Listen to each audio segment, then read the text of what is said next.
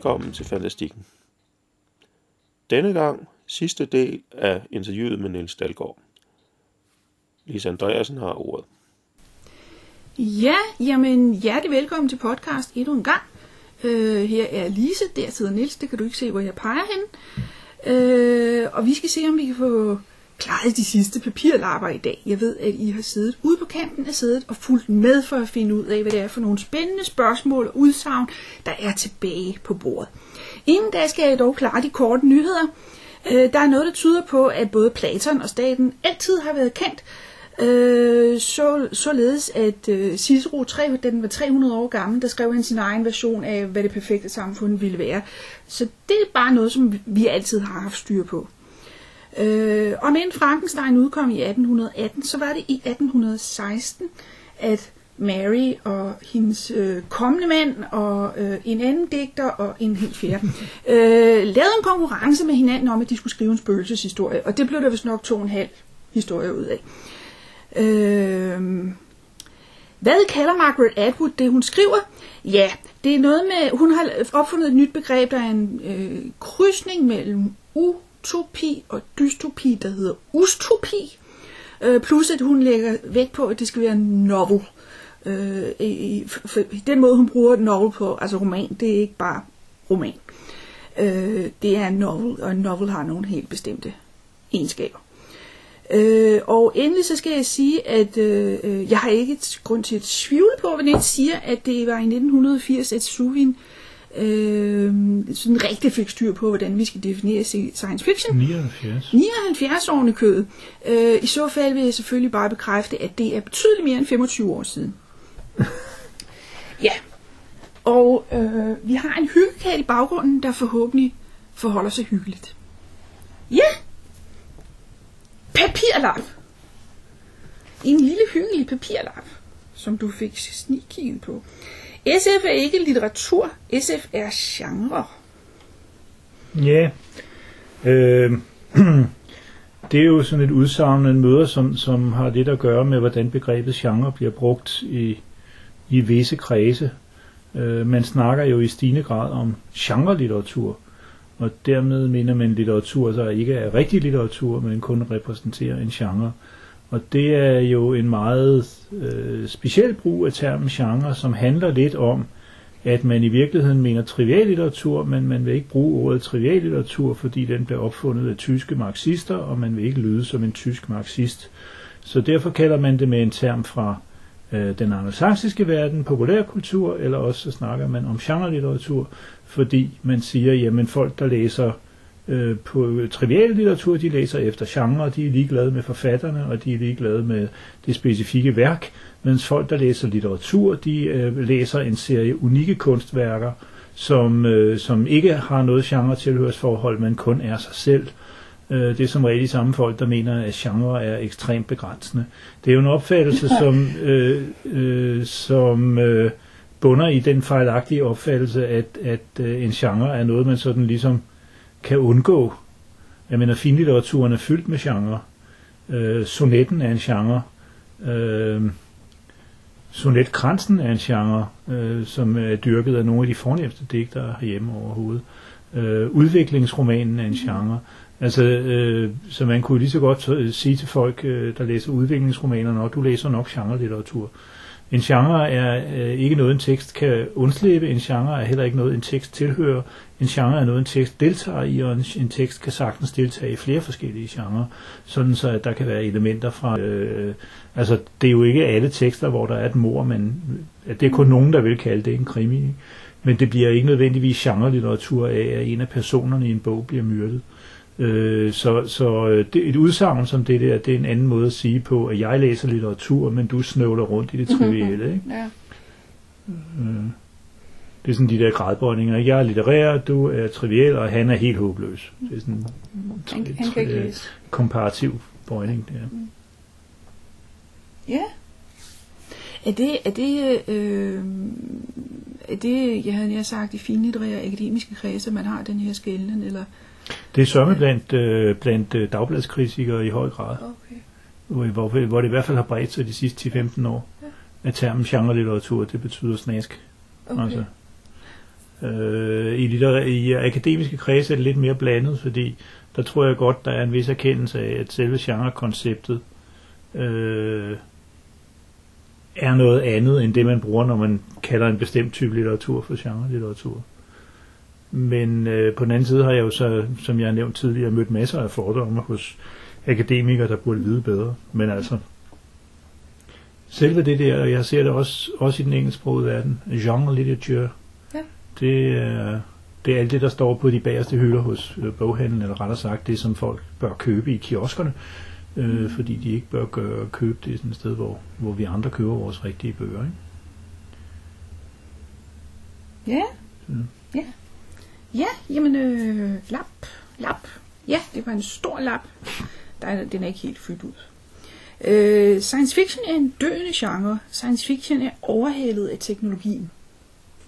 Ja, det hører man jo også med jævne mellemrum. Øh, faktisk med forstemmende jævne mellemrum, så vidt jeg ved, i den engelsksprogede verden har man hørt det sådan cirka en gang hver femte år siden 20'erne, eller noget i den stil. Øh, som om, at science fiction er noget, der kan blive overhalet. Og det hænger igen sammen med den der forestilling om, at science fiction f- øh, forudsiger ting, eller forsøger at forudsige ting. Og så er det selvfølgelig klart, at det tåbeligste en science fiction forfatter kan gøre, det er at datere sin tekst, fordi det øjeblik, det pågældende over er oprundet, mm. og verden viser sig ikke at se ud som i den tekst, jamen så er den øh, forældet. Ikke? Øh, men der er også en, en, en mere generel opfattelse, tror jeg nok, som går på, at, at science fiction var interessant dengang øh, videnskaben hele tiden fandt på nye ting, og verden forandrede sig meget hurtigt. Og det er sådan en, en pussy måde, eller noget pussy noget at høre folk udtale sig om, fordi det synes jeg faktisk passer meget godt på en beskrivelse af, af store dele af verden i dag. At, øh, at teknologien, som er det væsentlige, fordi i den forstand, at det er den, menneskerne møder med videnskaben mere af en teoretisk ting, som foregår i andre kredse, men at det galopperer jo derudad. Altså, der sker, kommer, kommer jo ikke en dag, hvor der ikke kommer en ny dims, og nogle gange er de nye dimser virkelig, virkelig nye, andre gange er det bare de samme dimser i, med et nyt modelnummer på. Men øh, forestillingen om, at, at nu har vi ligesom skrevet om alt det spændende i fremtiden, så nu er der ikke nogen grund til at skrive science fiction mere, det er jo... Øh, jeg ved ikke, hvor den kommer fra. Den, Nej. det er noget vås. Altså, den, det, jeg kan kun forestille mig, at den kommer, fordi folk synes, at deres egen tid ligesom har opfyldt alle de der spændende ting, man skrev om i science fiction for 50 år siden. Så derfor er der ikke brug for science fiction mere. Ikke? Mm. Men, men øh, for det første handler science fiction jo altså ikke om at forudsige fremtiden, men om at, at reagere, reagere på samtiden. Og for det andet, så, så flytter tiden sig hele tiden, og science fiction handler blandt andet om, at tiden flytter sig. Øh, sådan at, at øh, øh, som en eller anden for nylig sagde, at det er, en af de, eller det er den eneste genre, der, der øh, diskuterer teknologiens betydning for, for menneskene. Øh, og det bliver ved med at være nok så vigtigt. Ja. Øh, så jeg, jeg, kan ikke se, jeg kan ikke se, hvor, hvor i altså, jeg har hørt selv sådan en som John Scalzi er blevet citeret for det, at, at øh, jeg tror det var dengang han var formand for SFRA eller sådan, eller SFWA, så, øh, noget af den stil der. Jeg blev også ganske forbløffet. Nu var det et citat i en dansk avis, så det øh, er den daværende Washington korrespondent, som ikke var kendt for at vide så fans meget om science fiction. Så øh, det kan godt være, at der, der er gået noget galt i en translation der, men, men, men øh, det sker jævnligt, at folk siger, at nu er, nu er, er genren brændt ud. Mm. Øh, den foregående udgave af Bevingede Ord, øh, den sidste, der, der stadigvæk stod, øh, stod øh, den gamle redaktør øh, på, der var et opslagsord, der hed science fiction, og der stod, at øh, den genre forsvandt efterhånden, som fiction blev til fact. Ja, Ja. og det er jo den der holdning igen, at, at øh, jamen, når du skriver om en rumraket, så er der ikke brug for science fiction mere, når vi har dem i virkeligheden. Ikke? Mm. Og det er jo en misforståelse af, hvad genren er. Øh, og hvad litteratur er Mm. i det hele taget. Så vi er sådan lidt tilbage til, at science fiction det er øh, rumraketter og øh, robotter, og, og, og når vi, efterhånden som vi får det alt sammen, så Ja, ja, så er vi tilbage til, hvad kan man sige, det, vi snakkede om sidste gang med, med øh, inventaret som, som, øh, som definitorisk. Ikke? Men øh, så kan man jo sige, hvis man holder fast i det, så bliver der jo ved med at komme nye inventarer. Altså, ja, det skulle øh, altså det vi øh, tit har snakket om, at, at øh, der kom ikke nogen PC'er i science fiction, før de fandtes i virkeligheden. Så havde science fiction pludselig et nyt inventar. Øh, så, så selv hvis man siger, jamen der er ingen, det er ikke science fiction mere at skrive om rejser til månen, fordi de har fundet sted hjemme, så er der masser af andre ting, det er science fiction at skrive om. Og der kommer flere hele tiden. Ja. Øh, plus at man jo stadigvæk kan skrive science fiction om rejser til månen, øh, Ja. hvis det endelig skal være. Ikke? Ja, ja, og, og, og hvis man ikke kan finde på andet, så kan man lave en koloni på månen. Eller? Ja, jamen, der er masser. Månen kan så stadigvæk bruges helt. Ja. Altså, man finder jo ud af nye ting om månen hele tiden. Mm. Altså nu, de snakker jo meget om det der med, at der faktisk skulle findes lag, vandførende lag deroppe, ikke? og det giver jo pludselig basis for en helt ny, fordi det er en anden model end den måne, vi, vi traditionelt kender i genren, som er den døde måne, ikke? som også passer bedst med det, vi ved mest om den. Om. Ja. ja.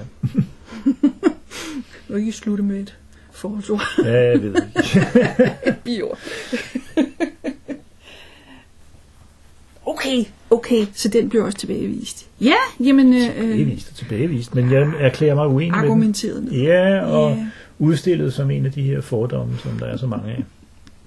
Okay. Yes. Øh, hvad er verdens bedste science fiction roman? Ja, den er jo også interessant, fordi øh, det er jo også et af de spørgsmål, man ganske ofte bliver stillet. Øh, jeg ved ikke, om jeg i den her sammenhæng har fortalt, men jeg har i hvert fald fortalt det mange andre gange, at, at øh, jeg på et tidspunkt skulle være med i en udsendelse i P3, og det fungerede på den måde, at jeg blev ringet op i god tid af en researcher, der skulle høre og i øvrigt time mig til, på sekundet, hvad jeg ville svare på de spørgsmål, som, som øh, studieverden ville stille, når jeg sad i studiet. Og øh, jeg sagde jo fra starten, at, at at lad nu være at spørge om, hvad der er den bedste science fiction roman, fordi det, er jo ikke, det er jo, giver jo ikke mening. Man kan jo ikke, det er det samme som når folk de prøver at sige, hvad er verdens bedste roman i al almindelighed. Det er jo, øh, øh, jamen altså, en bog om torsdagen og en anden om fredagen, det kommer an på, hvad humør man er i, og i øvrigt er det en liste under stadig revision i takt med, at man fortsætter sin læsning. Det giver overhovedet ingen mening.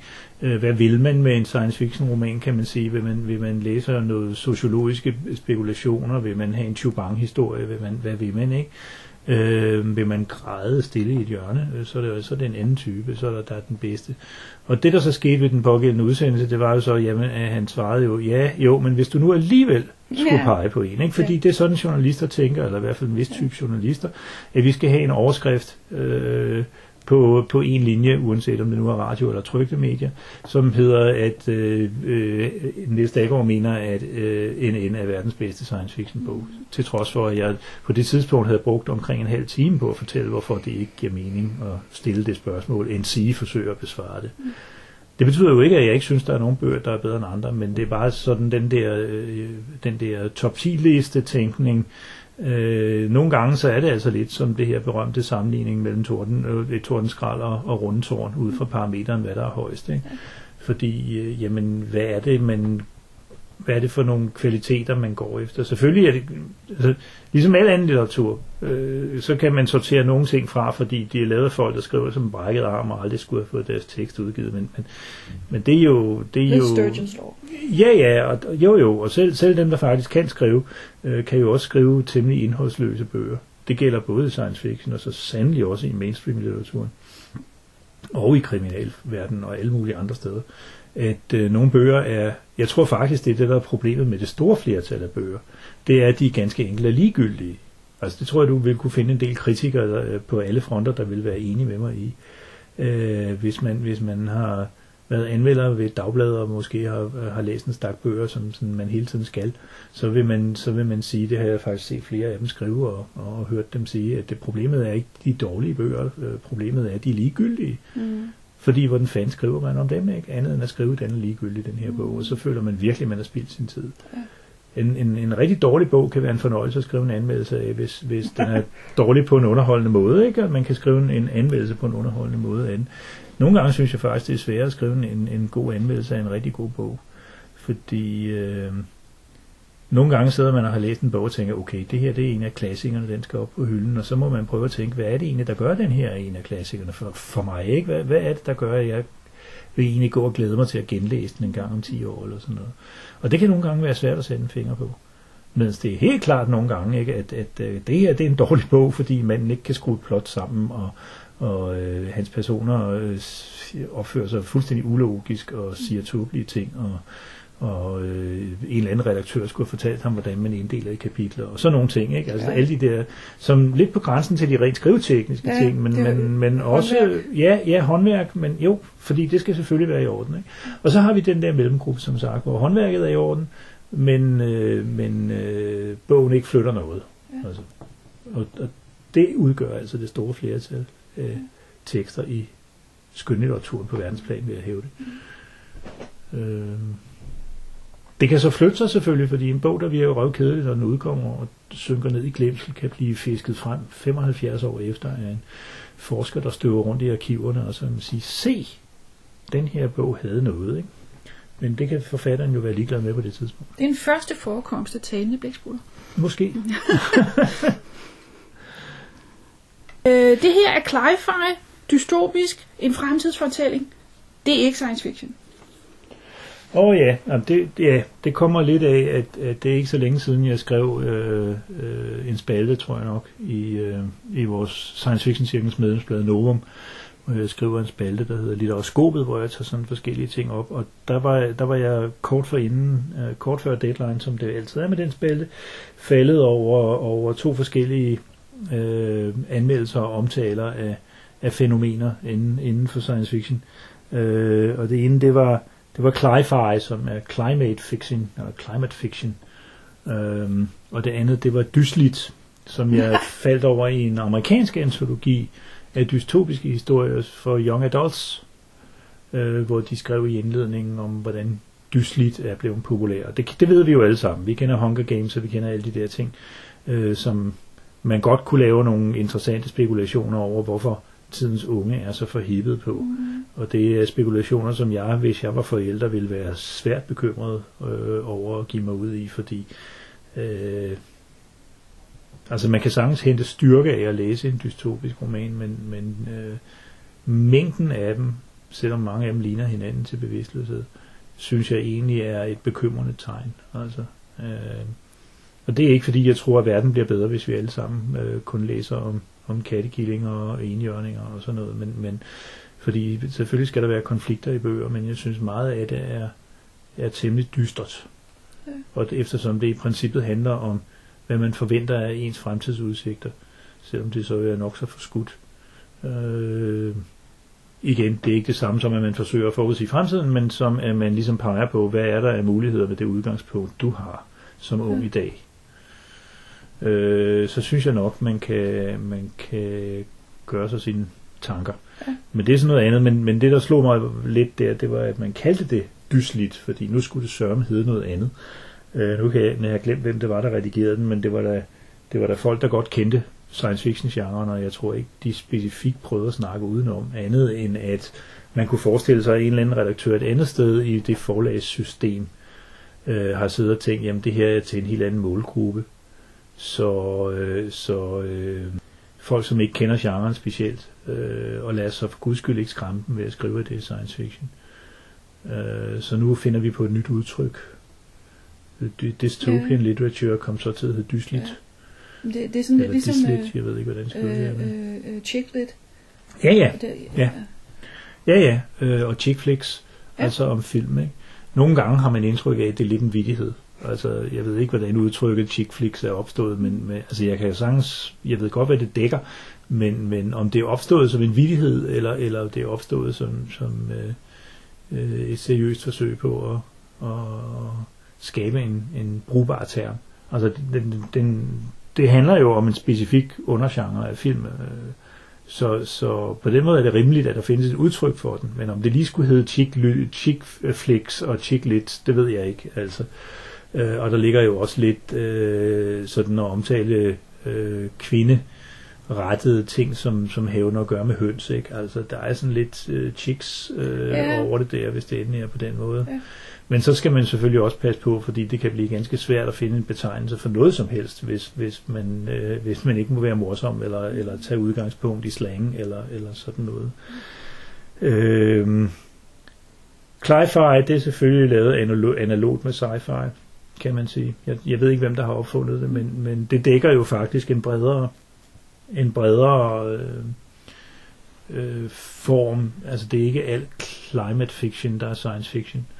Øh, Information havde en artikel, hvor de snakkede om nogle nye climate fiction bøger for et par år siden, og der var der et par stykker af dem, der ikke var science fiction. Altså.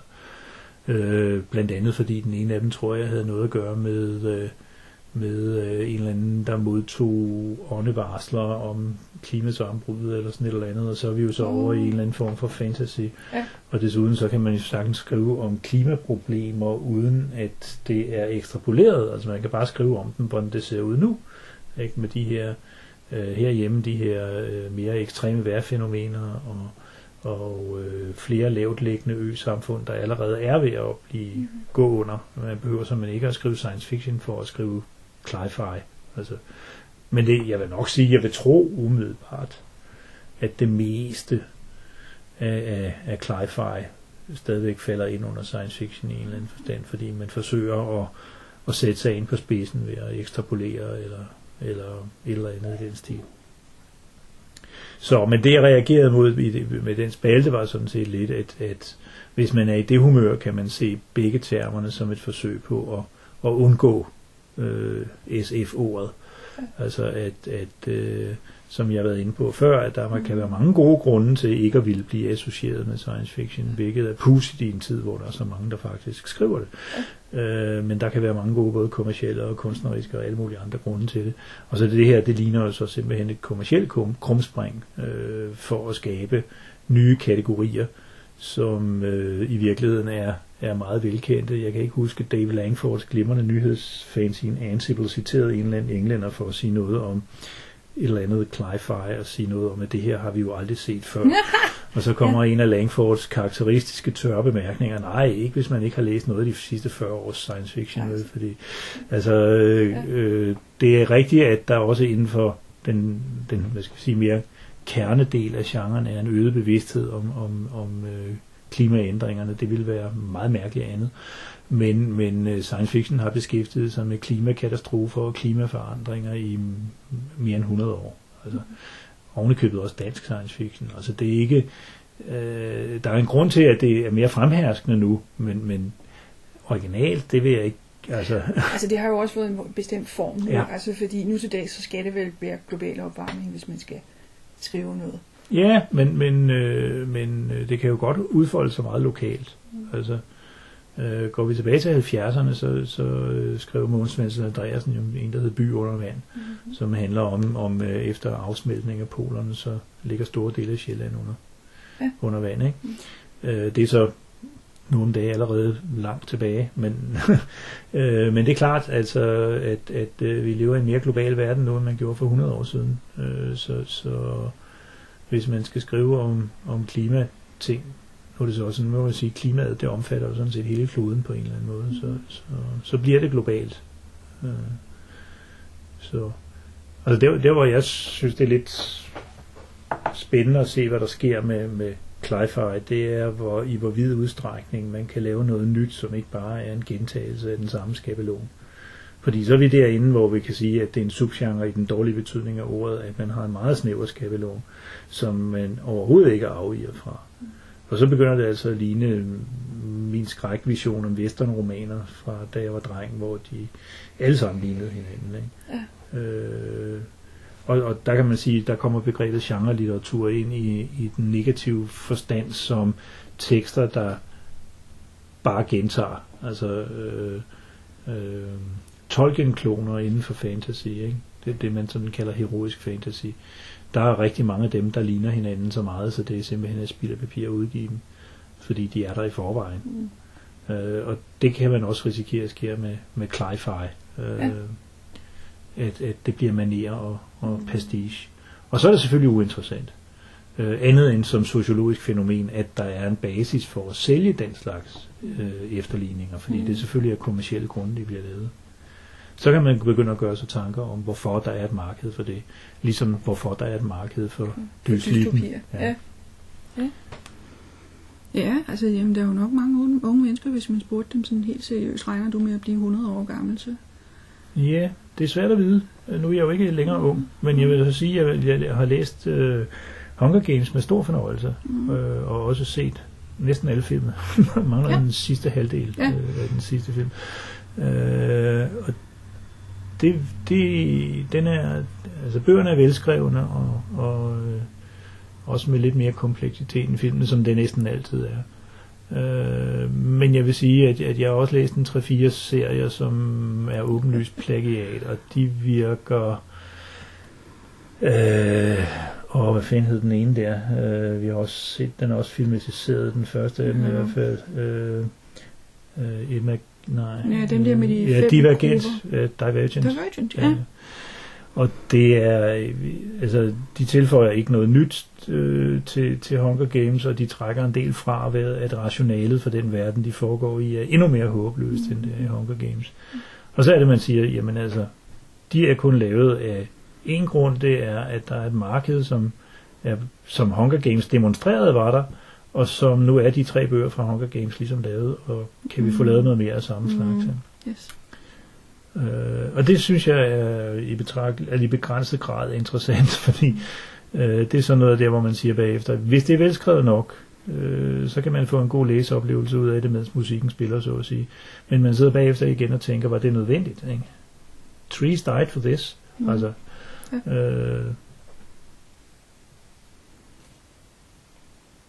så. Ja. Så, men den der, det var altså, som jeg så termerne, en, en måde at distancere sig fra. Ja. Ja, altså jamen det, det er jo fair nok at sige, at Cli-Fi det er lidt noget andet, fordi det, det strider mm. lidt nogle andre Ja. øh, retninger end, end øh, science fictions øh, miljøkatastrofebøger, kunne man så kalde det. Øh, øh, det er også fint nok at skille det ud og sige, at det er defineret lidt anderledes, men det kunne have været sjovt nok, hvis der også var en parentes, hvor der stod, der for øvrigt lapper rigtig meget rum i science Mhm. fiction. Ja. Så ja, vi er nede på de tre sidste lapper. Ja, skal vi se her, hvad står der? Øh, den har vi været lidt inde på. Det gør ikke noget, science fiction bliver blandet med elver og trolde. Gør det ikke det? Øh, Det kommer jo an på, øh, hvem, yeah. hvorvidt, altså for mig irriterer det mig, det kommer an på, hvad, hvad elverne og troldene repræsenterer, fordi mm. øh, elver og trolde findes ikke i virkeligheden, det vil måske overraske nogen, det kan jeg sige med en vis autoritet, men de findes jo som en del af, af den folkelige øh, kulturelle ikonografi. Så, så hvis man forestillede sig, at, at øh, nogle aliens havde studeret jorden, øh, med henblik på at besøge os, og så kun havde læst eller set øh, Ringes Herre eller et eller andet, øh, og så fundet ud af, at øh, jamen det, det, som menneskene er mest trygge ved, det er hobitter, og så kommer ned som hobitter, så er det selvfølgelig, kan det selvfølgelig meget vel være science fiction. Men hvis det virkelig er hobitter, så skal der en fans god forklaring til. Altså igen, det har noget med den der kontrakt med læseren at gøre, som, som øh, genrerne egentlig øh, implicit øh, formulerer, ikke? hvor science fiction, som jeg siger, siger at, at, at, som en eller anden også har sagt, at, at det er historier, som ikke har fundet sted, men som i princippet kunne finde sted, mens, mens fantasy er historier, som ikke har fundet sted, og i princippet heller ikke kunne.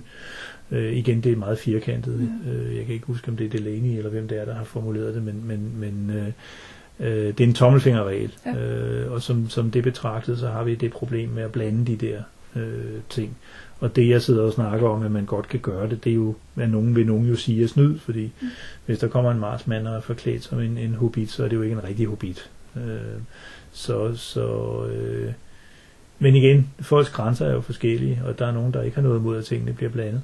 Og det øh, skal de da have lov til ikke at have noget imod. Øh, men nu er det sådan min mening, jeg bliver spurgt Ja. om, og, og, Ja.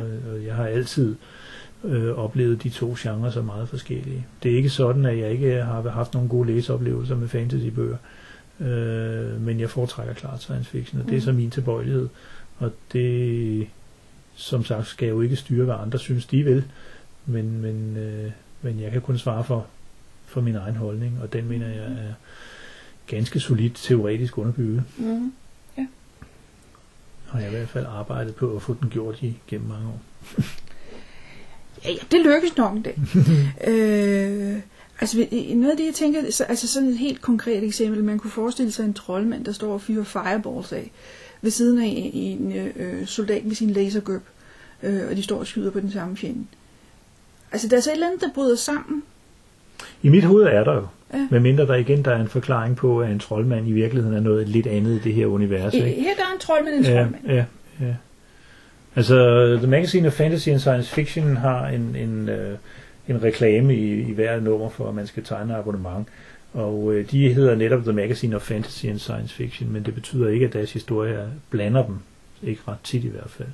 Og deres reklame, det består i en, øh, en, øh, UFO, tror jeg, der er, der er på vej i den ene retning, eller en rumraket, og en flyvende tæppe i den anden retning, ikke? og de hilser på hinanden. Og, og det er sådan en meget god øh, illustration af, at begge dele flyver, men, men øh, der er forskel på, på den matrix af betydning, som de sidder i et eller andet sted.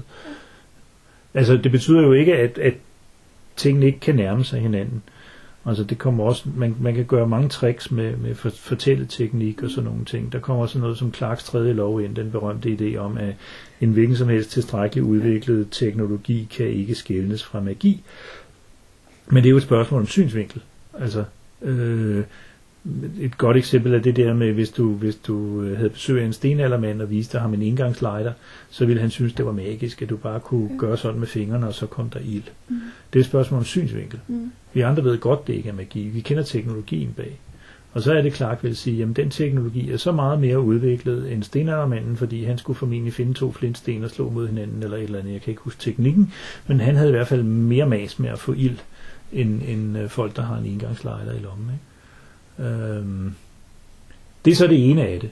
Og der kan man gøre meget med fortællevinkelen, fordi du kan faktisk beskrive vores ganske almindelige verden, som om den var totalt magisk. Ikke? Hvis, du, hvis du har en, en middelalderperson, der bliver transporteret mm. med en tidsmaskine, whatever, og som er ham, der har fortællestemmen, øh, som så kan, kan sige, altså her, jamen altså, folk kører rundt i vogne uden heste for, ikke? og de bevæger sig af sig selv, og, og øh, der hænger øh, lamper på gaden, som mm. ikke ryger, og som ikke skal have olie mm. på. Og, altså alt muligt mærkeligt. Ikke? Der er flade ting med små mennesker i. Ja, ja, vi er slet ikke, altså, slet ikke noget til tv, radio og computer. Vel? Altså, mm. øh, det er, det er øh, sagtens muligt at få, mm. få øh, teknologi til at virke fantastisk. Øh, så det er sådan den, den ene del af det i hvert fald. Og nu har jeg glemt, hvad det var, der var den anden del af det. Men, jo, det er, at den sådan set næsten den modsatte bevægelse. Det er en type fantasy, som, som øh, meget sigende blev, blev øh, især kom til at, at, at blive udviklet i, i Unknown Stories, som var et fantasy-magasin i slutningen af 30'erne, som blev redigeret af den samme John W. Campbell, der redigerede Astounding. Og der var det bestemt ikke sådan, at det fuldstændig var det, men, men der optrådte en hel del historie, hvor magi bliver betragtet som teknologi. Ikke? Altså hvor det er hvor det er et spørgsmål om at slå op i den rigtige manual for at finde ud af. Øh, altså det, det er en teknologi, der kan læres og beherskes, ligesom mekanik. Øh, og det er sådan en eller anden måde at ingeniør gøre science fiction eller fantasy på, kan man sige. Ikke?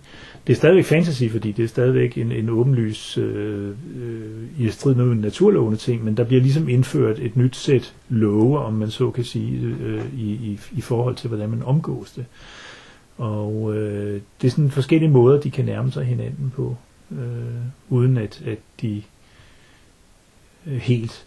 Øh, altså, der er også nogen, der siger, at noget, noget af det markante ved magi for eksempel, i, i dens egentlige betydning, det er, at den er aristokratisk, mens teknologi er demokratisk. Mm. Øh, du, du som regel skal du være født for at kunne blive troldmand, skal du være født ind i det. Øh, det er noget, det er en blodlinje og alt sådan noget.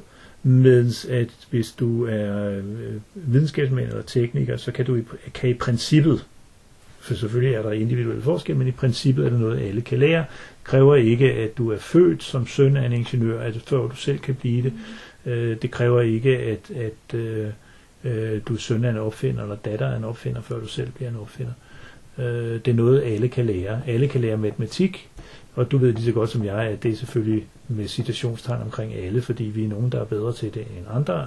Øh, men det er ikke noget med, at hvis du ikke er, har det i blodet i helt konkret arvegenetisk forstand, så kan du ikke lære det. Mm. Øh, så på den måde er teknologi øh, demokratisk modsat magi, der er. Og man kan sige, at nogle af de historier i Unknown, de gik lidt for på at bryde den der ved at, at gøre magien til en form for teknologi. Ja. At det var noget, der i princippet var lærbart. Øh, og jeg skal ikke gøre mig til ekspert på alle variationerne inden for fantasy, for det der har jeg ikke læst fantasy nok til. Men øh, jeg vil sige om genren generelt, at det, der er mindst interessant, det er alle de efterligninger af Tolkien, altså det, der hedder den heroiske fantasy.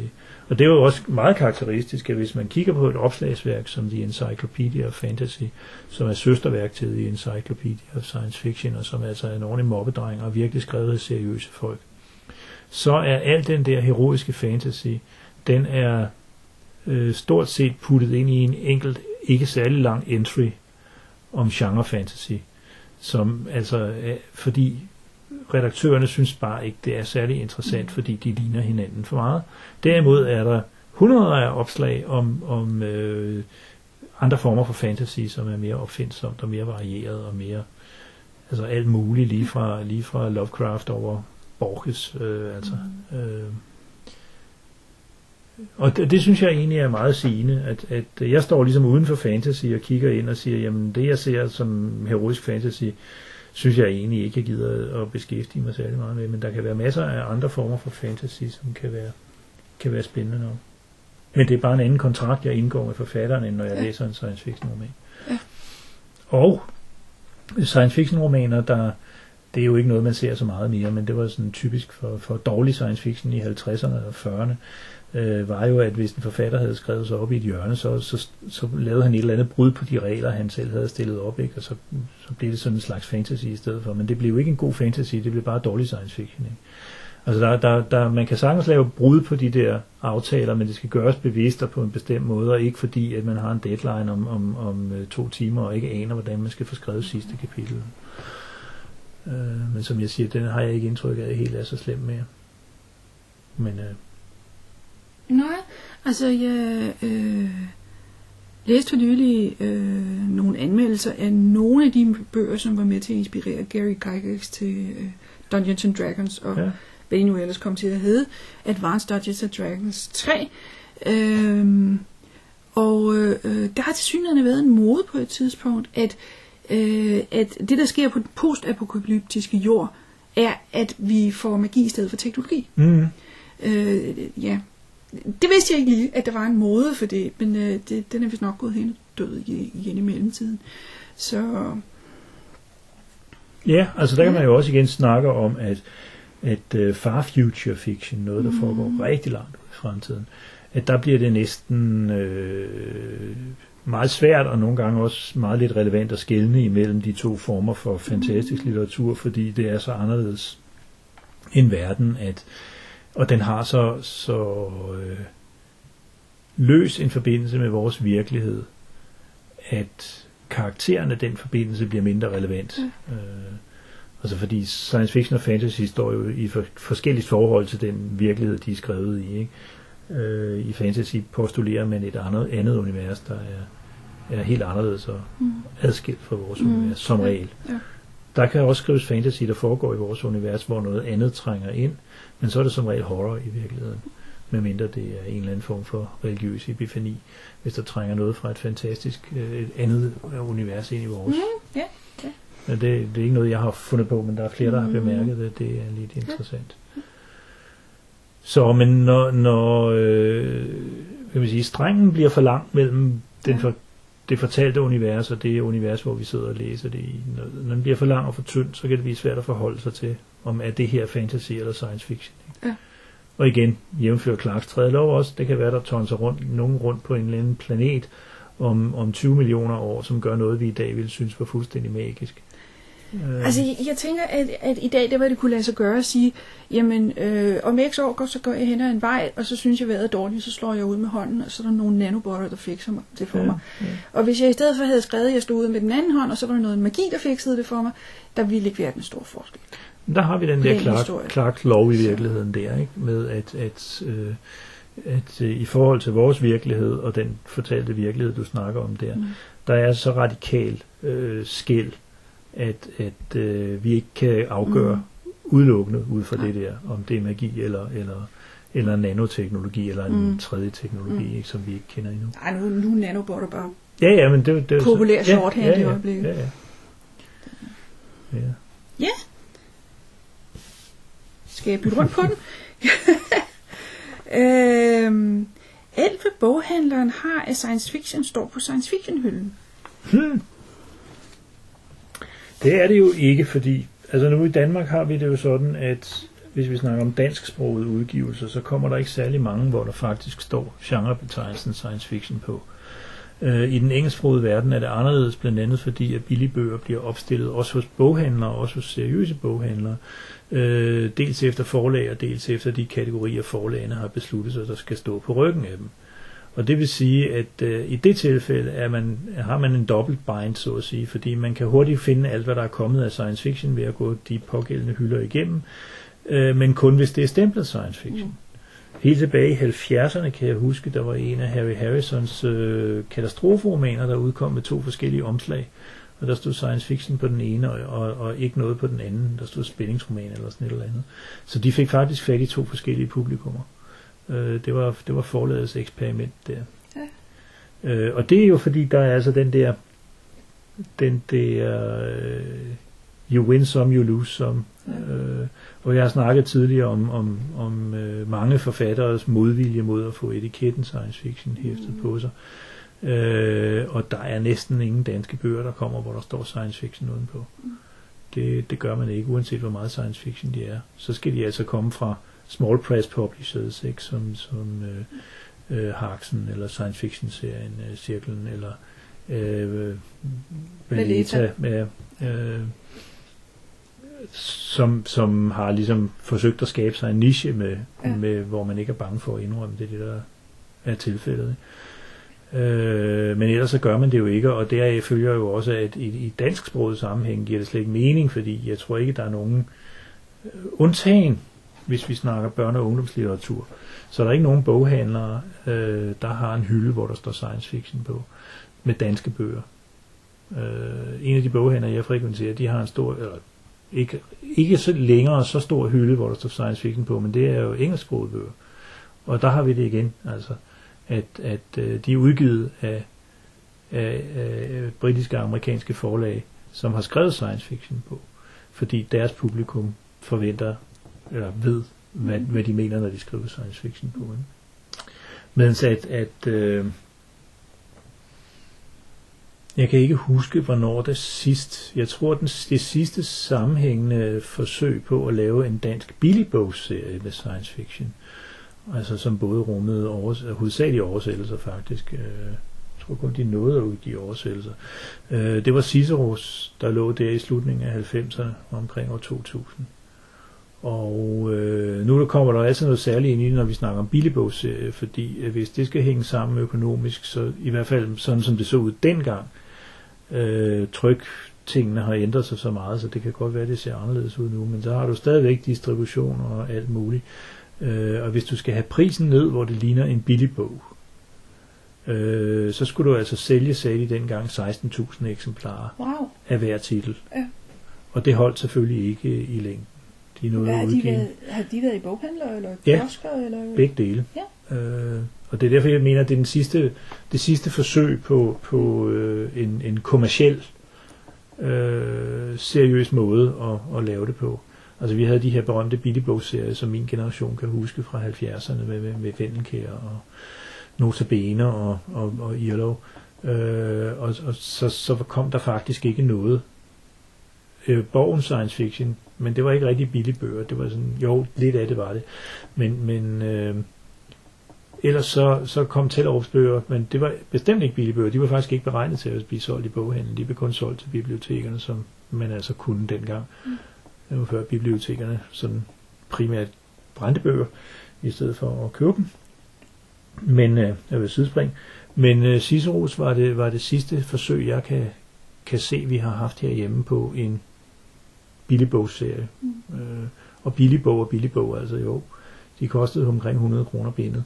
Og, og, og så kom der jo selvfølgelig den negative bivirkning, at, at når man så købte nogle af de store navne i samtiden, som fra engelsk som amerikansk, som jo ikke skrev bøger øh, på få sider, så gjorde man det, man klippede dem over i flere bind. Ikke? Og så endte man alligevel med som dansker at skulle betale 300 kroner for en roman.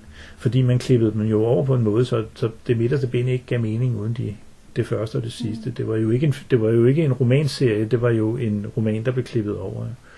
Det mest ekstreme, det var Tellerup, der klippede Brian Aldis tre Heliconia bind op i 8.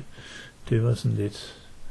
Øh, men altså det, det der med, når man vil holde prisen per bind nede, men man samtidig er nødt til at holde den samlede pris for værket oppe, så får man de der underlige konstruktioner. Borgen Science Fiction gjorde det også i 80'erne, hvor de også klippede Julian Mays øh, romanserie op i mystisk mange bind.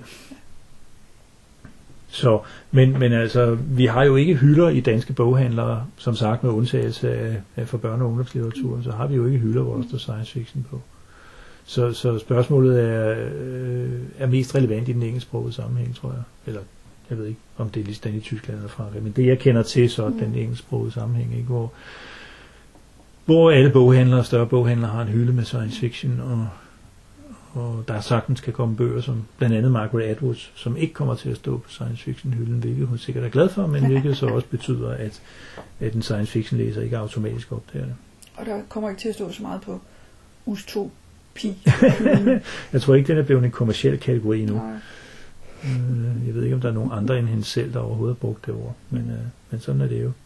Altså hun er jo ikke den første, der opfinder et nyt udtryk, så, så det skal man jo ikke bebrejde hende. Det er mere, mere sådan måden, eller konteksten, det, det foregår i. He thinks she protests too much. Men øh, så, Ja, altså, altså jeg kan jo ikke lade være med at tænke på øh, webverdenen, altså hvor øh, Amazons store katalog over, hvad der findes. Øh, der er det så nemt at sige, at øh, øh, den her bog, den kan stå på mere end en hylde. Man kan sætte mere end et tag på. Det kan godt være spænding og science fiction og kærlighed samtidig. Øh, men der må man vel egentlig få præcis det samme problem. Altså, at der er nogle forlag, der vil med arme og ben vil sparke og slå og sige, I må ikke sætte tagget science fiction på den, på den her. Please, please, please. Det ved jeg jo ikke. Jeg kender ikke så meget til e-bogsverdenen, og, og heller ikke ret meget til Amazon. Øh, men øh, det kunne man da godt forestille sig. Mm. Det kunne man da godt forestille sig. Nu er det jo måske lidt andet med tags, fordi som du selv siger, en bog kan have mange forskellige tags. Så det er ikke sådan noget med, at den kun står på science fiction hylden. Mm. Men det kan godt være, at, at dem, der føler betegnelsen som en, en tilsvining, eller en sværtning, eller et dårligt salgsstrategi, de vil synes, den skal der ikke stå. Så vil de, så vil de sige, at det her det er en, en dystopisk fremtidsroman om højteknologisk øh, naturkatastrofer og sådan noget. Ikke? Så det er bestemt ikke science fiction. Altså. Øh, Altså den eneste gang øh, øh, Amazon har foreslået mig noget relevant, altså andet end, øh, når du har nok købt en Asimov-bog, hmm. vil du ikke købe tre til?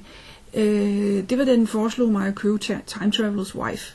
Og det tror jeg, det var fordi, det foreslog den til alle på det tidspunkt, fordi det var en bestseller. Øh, så det var bare lidt et held. At, øh, jeg, jeg, jeg tænkte, at uh, det lyder som en spændende titel. ja, Det må vi lige finde ud af det. Så, kan være, du er røget ind i en eller anden kampagne, øh, de har kørt. Det er muligt. Det er muligt. Så det kan man sige, det er, det er IMDb så dejligt fri for. Der er, min- der er min fornemmelse, at science fiction filmer faktisk er mærket, hvis de er science fiction. Ja. Så, og nogle gange Men lidt det- for meget. Ja, men se, der kommer vi så ind på noget, noget andet, som jeg også har bemærket længe før, der var noget, der hed IMDB, øh, og alle de her moderne måder at formidle film på, det er, at inden for filmverdenen er fordommene over for science fiction meget mindre end inde i den litterære verden. Og det er jo sjovt nok, fordi der er ved Gud lavet mange dårlige science fiction film. Øh, men men øh, hverken i den akademiske verden, når jeg har snakket med, med, med filmteoretikere og filmhistorikere, eller, eller i, den, øh, i den kommercielle verden, er man bange for at bruge termen science fiction, når det er det, man mener. Altså jeg synes ikke, jeg støder på de der, jeg skal ikke kunne sige, at der ikke er et enkelt eksempel, men jeg synes i hvert fald ikke, det er særligt dominerende, at man har de der bortforklaringskramper i, i filmverdenen. Jeg ved ikke, om, om, om det er fordi, det er mere legitimt, når det er film, eller, eller hvad det er. Altså. Øh, og det betyder jo ikke, at, at de kritikere, jeg har snakket med om det, de synes, at alle science fiction film er gode, fordi som, som jeg siger, så er der rigtig mange af dem, der er, hvis man går nogle årtier tilbage, der er helt ufatteligt dårlige. Øh, men det betyder, at man ser det som en legitim genre, ligesom westernfilm Mm. mm. og, og kærlighedsfilm og øh, hvad ved jeg, film. Altså, øh, så, så, så der synes jeg egentlig, at, at det pudsigt nok er, er mindre fordomsfuldt, hvis det er det, der er det ordet. Altså inden for film, der er selvfølgelig også smalle film og fine film, og, og USA har stor respekt for europæiske film, og, og, og hvad ved jeg. Men det virker også som, som om netop videnskabsfolk, de siger, okay, øh, Star Wars sælger x million billetter på en eftermiddag. Øh, jeg ved ikke, hvad der foregår, jeg ved ikke, om det er en god film, men der foregår et eller andet her, jeg er nødt til at sætte mig ind i. Vi kan ikke have en blockbuster, uden at vi prøver på at sætte os ind i, hvad det er, der gør den til en blockbuster. Og så må vi udrede alt det der med, om det var en fin film og en god film og alt det der bagefter. Ja, men altså hvis vi snakker om sådan noget som Hollywood, så, så plejer de jo at sige, at øh, den der solgte godt, vi vil gerne have en til, bare anderledes. Øh, ja, så, så, altså, så ryger vi jo allerede ud af et sidespor. Men, så får vi ja. for det første, så får vi for det første politiskolen 35, ikke? og for det andet så får vi får vi otte andre serier der til forveksling ligner, ikke? og så er vi over i, i det der syndrom for den heroiske fantasy litteraturen, at at så en ding muss vi også have ikke? Og, og øh, øh, hvis vi ikke kan gøre det bedre, så sætter vi den nærmeste hack til at lave en. Ikke? Mm. Og, og der er jo lavet ufattelig mange dårlige film, men det gælder jo ikke kun science fiction, det gælder jo inden for alle genrer. Ikke? Der er lavet ufattelig mange dårlige film, der er lavet, fordi en lignende film, der var meget bedre, gik hen og blev et hit sidste mm. år. Ikke? Ja, ja. Ja, ja, og det er en ret velkendt effekt, den der med, at, ja. at hvis folk kunne lide etteren, så går de nok også, når ja. de ser toeren. Ja, ja. Øh, der vil så være nogle af dem, der falder af og siger, okay, det skulle vi ikke have gjort. Men resten, dem kan vi logge ind og se i træerne og så videre og så videre. Og så har vi politiskolen 11, eller hvad ja, ja. Øh, så, så man kan sige, altså i betragtning af, at de prøver på at tjene penge, så er det jo ikke så åndssvagt, det de gør. Vi andre, vi sidder bare sådan, hvor blev kunsten af? Altså, ja, ja, men øh, jo, jo. Men så kan man så også sige omvendt, at, at, at øh, der er jo faktisk nogen, der, der, der tager genren, altså og forsøger sådan en som Carl Sagans, øh, altså filmatisering af Contact, den ser jeg som, mm. som mere seriøs end, end så meget andet, ikke? Og Kubricks 2001 øh, var jo også, øh, er alle enige om, at et kunstværk, uanset om man hører til dem, der falder i søvn undervejs eller ej. Øh, og der er jo lavet geniale film som Dr. Strangelove øh, inden for genren. Så, så det er jo ikke fordi, at det bliver dårligt, fordi det, det er en science fiction film overhovedet ikke. Men det virker som om, at filmfolk er mindre fordomsfulde end, end litteraturfolk. Ja over for genre, øh, genre science fiction. Altså. Ja, og det er ikke kun øh, science fiction, der er ramt af den der sequels. Øh, øh nej, nej, altså, lige det var præcis. Lige, det er over en bred kamp. Man kan ikke huske, øh, hvad var det der, J.R. og Ewing, og, og hvad hed de? Dallas. Dallas, ja. Fordi der sad de så over i det andet selskab og sagde, sådan en skal vi også have.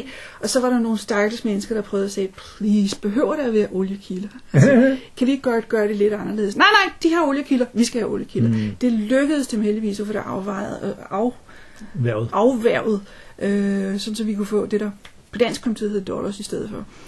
Øh, men, men præcis det samme fænomen. Altså, de har en, vi vil også have en. Det, så... Jo, jo, men det ses jo, det ses jo meget øh, inden for tv-selskaber også, ikke? At, at mm. hvis du har et succesformat, så vil konkurrenten også have et, der ligner. Mm. Øh, jeg tror, jeg kan finde på, finde i hvert fald en, måske to serier, der i hvert fald der var direkte inspireret af Friends, ikke? Mm. Øh, og ja. det er jo mildest talt heller ikke science fiction, men det sker altså alle mulige steder, ikke? Men altså, mm. Vi fik, vi fik kun Battlestar Galactica, fordi Star Wars blev en succes. Så kan man jo så diskutere, om det ikke er noget, Star Wars bør være ked af. Vi fik øhm, Space 1999, fordi, fordi Star, Star Wars... Trek, Star Trek, ja.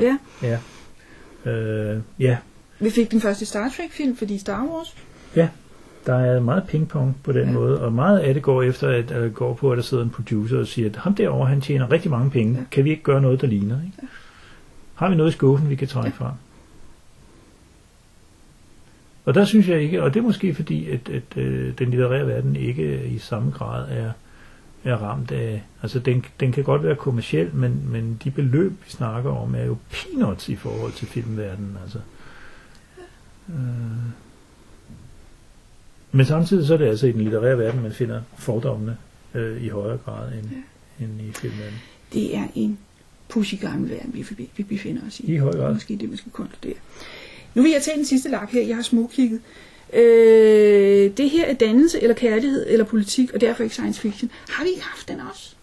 Altså, vi har jo haft, mange af dem ligner jo hinanden, ikke? Øh, øh, nemlig den her med, at, at det her er X, Y eller Z, og derfor ikke science mm. fiction. Mm.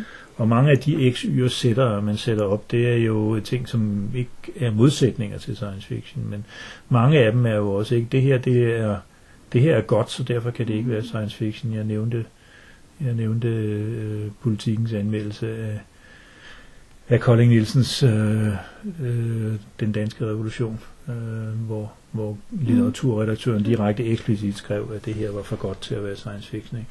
Og øh, en af modellerne er selvfølgelig, at man skynder sig at finde på noget andet at kalde det, men jeg tror, vi har været omkring øh, ja. det i forskellige ja. versioner. Ikke? Ja. Altså, ja. Fordi så er det... Øh, ja, jeg ved ikke fan ikke, hvad man kan finde på at kalde det, som, som er stuerent i modsætning til, til science fiction. Men fantasien er, er Fremtidsfortælling kan man jo sige. Ja, ja. Altså 2018 til 4, det lyder jo lidt Ja, ja, ja, ja. Så.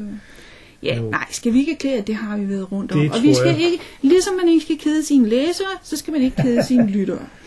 Så, hvis du ikke kan huske andet fra den her podcast, så skal du i hvert fald huske, at selvom en kan være noget andet, så er det i science fiction også altid en rumraket.